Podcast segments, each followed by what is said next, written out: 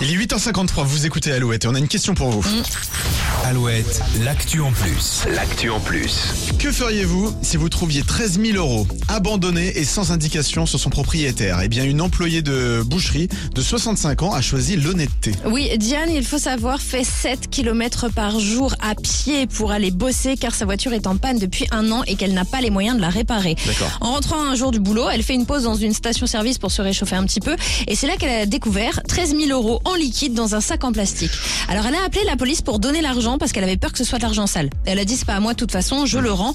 Et mais en fait, ces 13 000 euros étaient la cagnotte d'un mariage. La police a retrouvé les jeunes mariés pour leur rendre l'argent et les cartes cadeaux qui se trouvaient dans le sac. Ce geste a ému tout le commissariat et la femme de l'un des policiers qui a décidé de lancer une cagnotte solidaire en ligne pour aider Diane à acheter une nouvelle voiture, mais aussi récompenser son altruisme. Oh. L'objectif était de 20 000 euros. Près de 3 000 personnes se sont mobilisées et ont réuni 76 000 euros pour Diane.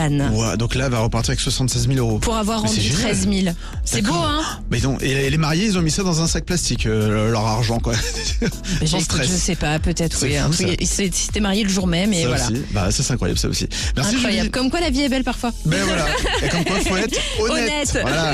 Allez, restez avec nous sur Alouette. Zawi arrive. Et puis, ici, à Unstoppable sur Alouette. Et vous retrouvez évidemment l'actu en plus sur alouette.fr.